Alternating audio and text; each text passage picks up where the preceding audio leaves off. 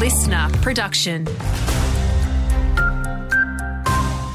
Hello, I'm Alicia McFarlane. Tarryn Thomas's turbulent time at North Melbourne has come to an end after the club fired him in response to an 18 game AFL ban for off field misconduct. The investigation follows repeated allegations, including threatening a woman. Roos GM of football Todd Viney says his needs don't match those of the club's. There is frustration that we couldn't get some change of behaviour, but there's a bit of sadness there that too that we also couldn't help him um, become a better person. The lawyer for the former Bishop of Broome has indicated his client intends to plead not guilty to 19 criminal charges. Christopher Saunders has faced court in Broome where he's been granted bail. It follows the 74 year old's arrest yesterday after a long running investigation into historical allegations.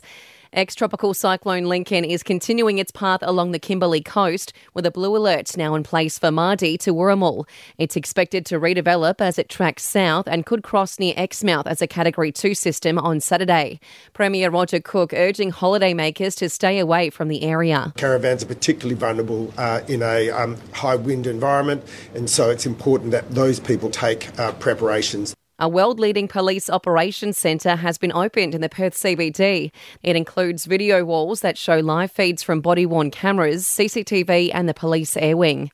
Australia's gender pay gap continues to drop, according to the ABS. It's hit a new record low of 12% in November last year, down from 13% in May. In sport, the AFL is rallying behind Melbourne player Angus Brayshaw, who's been forced to retire after a concussion in last year's finals. The decision based on medical advice. And in cricket, Aussie coach Andrew McDonald insists Steve Smith remains in the mix for the T20 World Cup, despite the former skipper being left out of the side that beat New Zealand last night in Wellington. He's definitely in the in the thoughts. As you know, there's 20 plus players that are in our thinking.